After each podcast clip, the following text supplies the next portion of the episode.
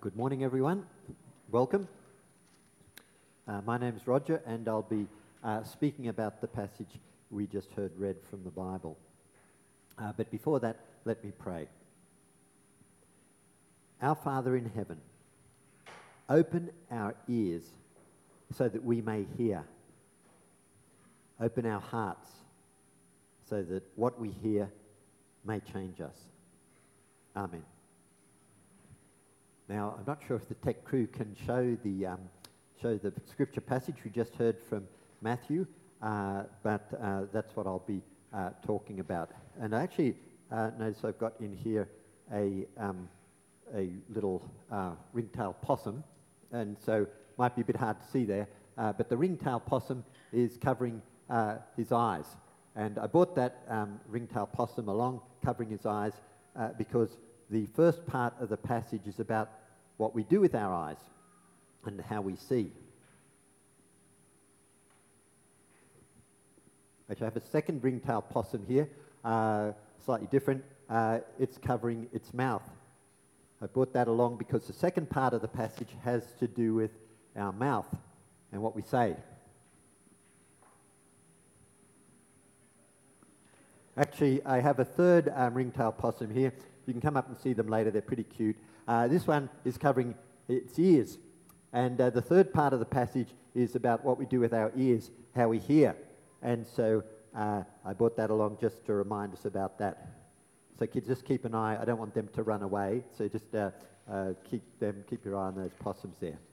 Well, the first part of the passage, as I said, the part that was talking about uh, wolves in sheep's clothing, that tells us that appearances can be deceptive.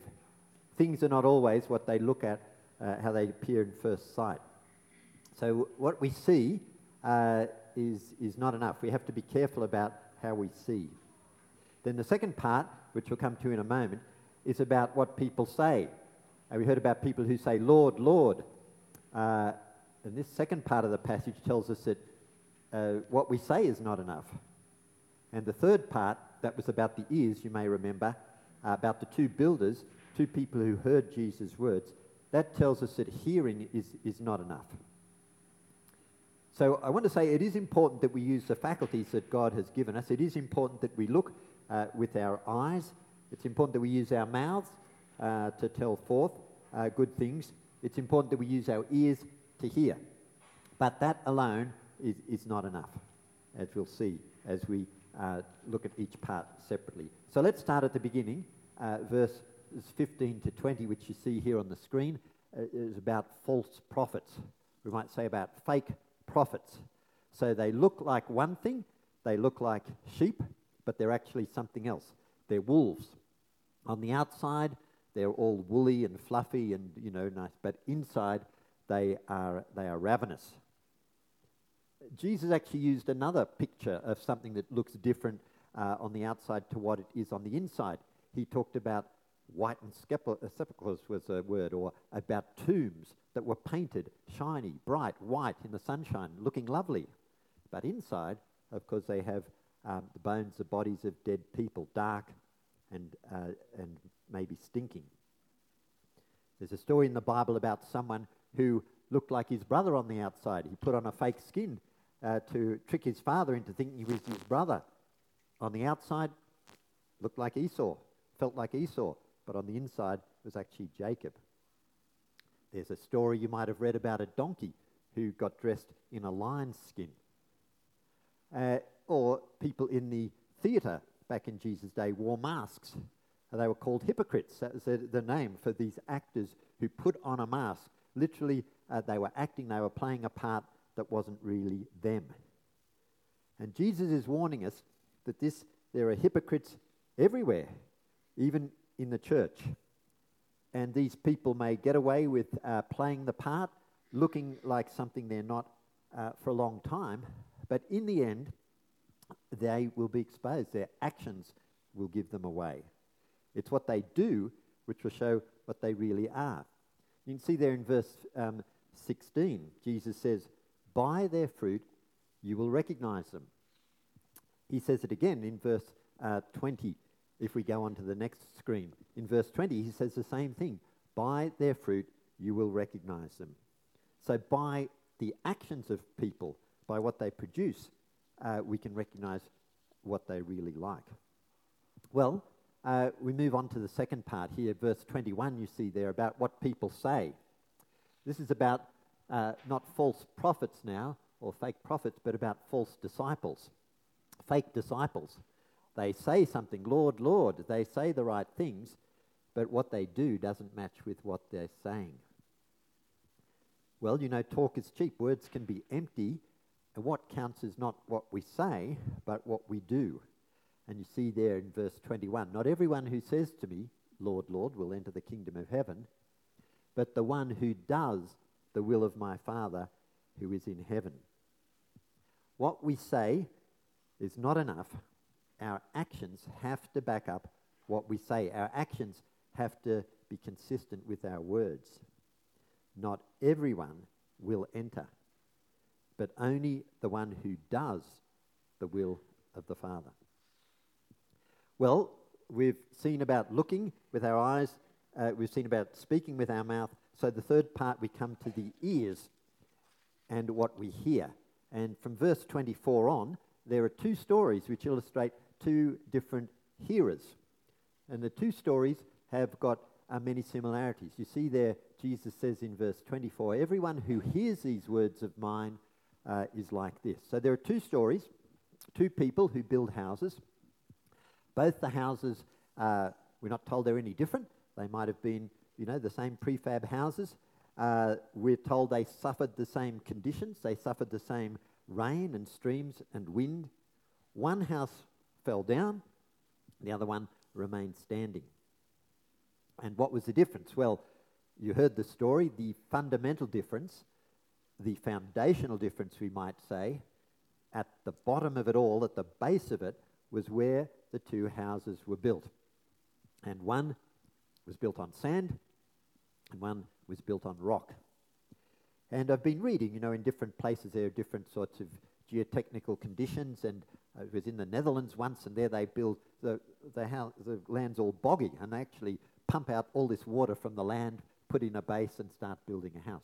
Now, in uh, Palestine, where Jesus was, there's always uh, rock under the surface, but typically sand on top. Sometimes the rock's bare, you can build on that. Other places, the sand, you have to dig it maybe a few inches or a few feet, a meter to, uh, to find the rock. But the rock is there uh, if, you, if you look under the sand.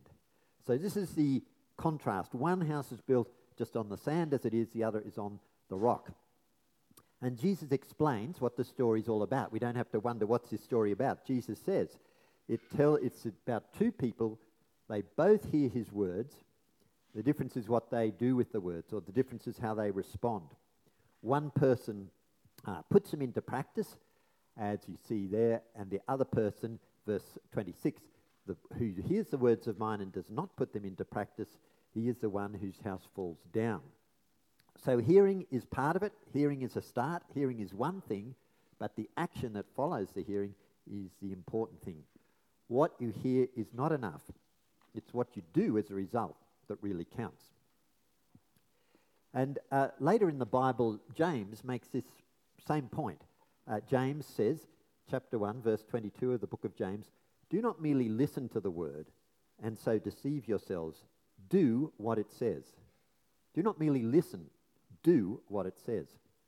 And James gives another picture, uh, a different picture to the picture Jesus gave, gave using the two houses. James gives the picture of a, of a mirror. He says, Anyone who listens to the word but does not do what it says is like someone who looks at his face in a mirror and after looking at himself goes away and immediately forgets what he looks like. Well, I said earlier this morning it might be looking in the mirror and seeing your mascara's running and not doing anything about it. But I was told that might be a sexist illustration.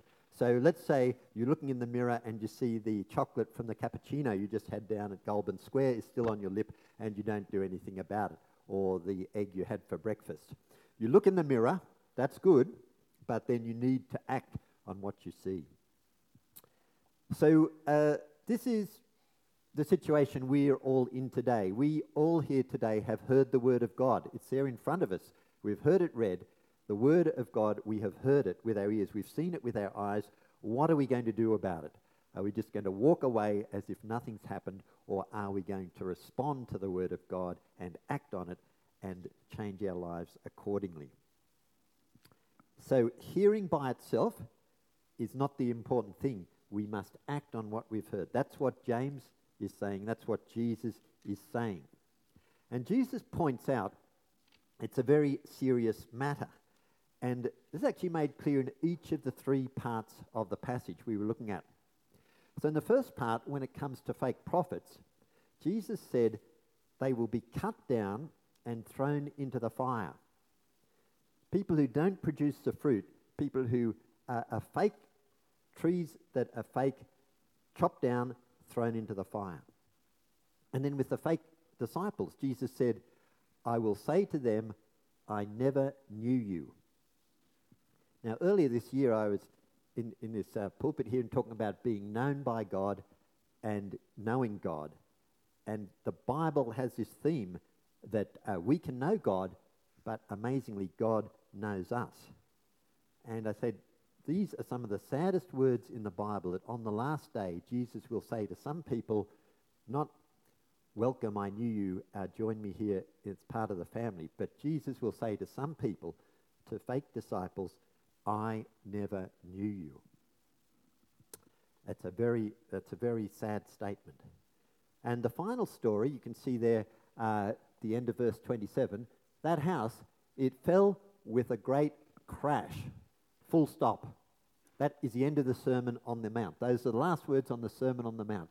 It fell with a great crash. Full stop. Double inverted commas. End of the sermon. This is how the Sermon on the Mount ends. It fell with a great crash. Now, the Sermon on the Mount is a very famous sermon.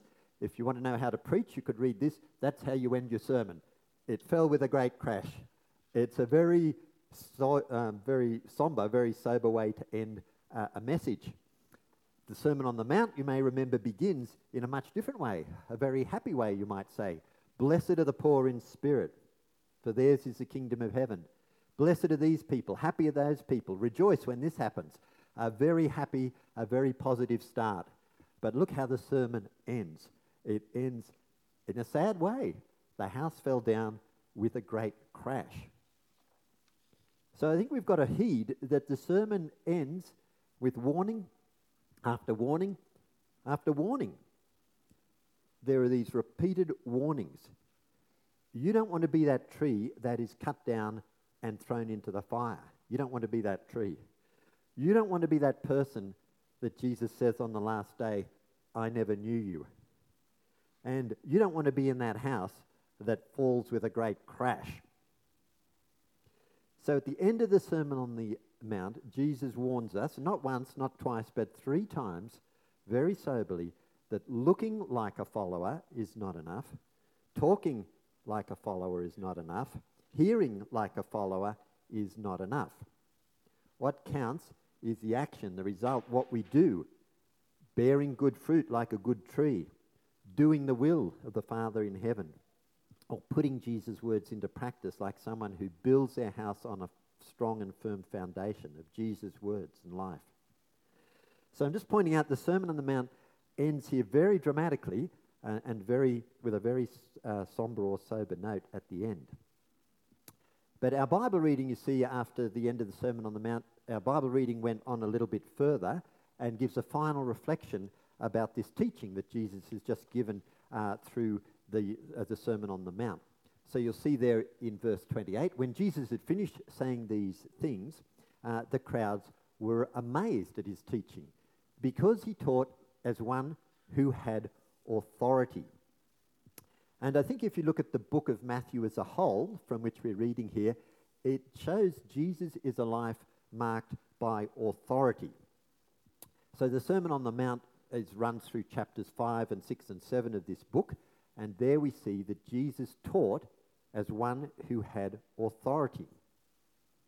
In the next chapter, in chapter 8, Jesus calms a storm and so demonstrates that he has authority over nature. In the next chapter, chapter 9, Jesus heals a paralyzed man and does that to demonstrate he has authority to forgive sins. In the last chapter of the book, Jesus rises from the dead and shows that he has authority even over death. And then in some of the last words of the book of Matthew, Jesus is quoted as saying, All authority in heaven and on earth has been given to me. So, through the whole book, through the teaching, through the actions, through what Jesus said, we see that he is a person of great, of the ultimate authority. And I think there's a very simple way to look at the question of what is a Christian. A Christian is someone who accepts Jesus' authority.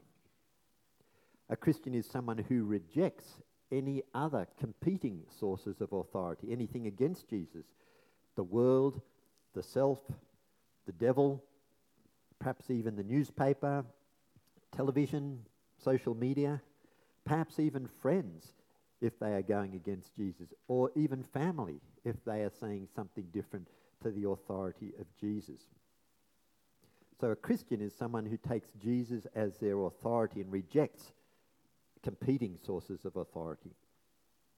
And as we've learned today, uh, it's not just a matter of appearing to accept Jesus' authority or just saying that we accept Jesus' authority or just listening attentively to what Jesus says. It's a matter of acting on what Jesus says. Well, are the possums still there? Okay, so uh, let's just check these possums. So these, I think, you might have heard of these. These are the three foolish possums. Okay, so this this one is foolish. He's not even looking. So uh, you know we should we should look at what's going on around us, but we need to do more than look. We have to look beyond the surface, beyond the uh, appearances, and to see the reality under underneath. And this second is another foolish possum. This one's not saying anything. Well, we are meant to speak up. We're meant to speak up for Jesus, but we have to do more than speak. We have to speak, but just speaking's not enough. We have to live out lives which show that that's what we believe. We should not only talk the talk, but we should walk the walk. And this third one, this third one's not even listening. Okay, again, foolish. We should listen. Jesus often said when he was teaching, if you have ears, hear. We should use our ears. We should listen. But we don't leave it there. We don't just listen and go away uh, forgetting what we've heard. We need to act on what we've heard, sink our foundations into Jesus, our rock. That, says Jesus, is a characteristic of wisdom. That is a wise person. The wise person is the one who not only hears what Jesus says, but puts it into practice. Let's pray. Dear Heavenly Father, we thank you that you sent your Son, which we're remembering now at Christmas. You sent him to teach as one with authority. Through your Spirit, whom you've given us. Help us to accept Jesus' authority in every area of our lives and so bear much fruit to your glory. Amen.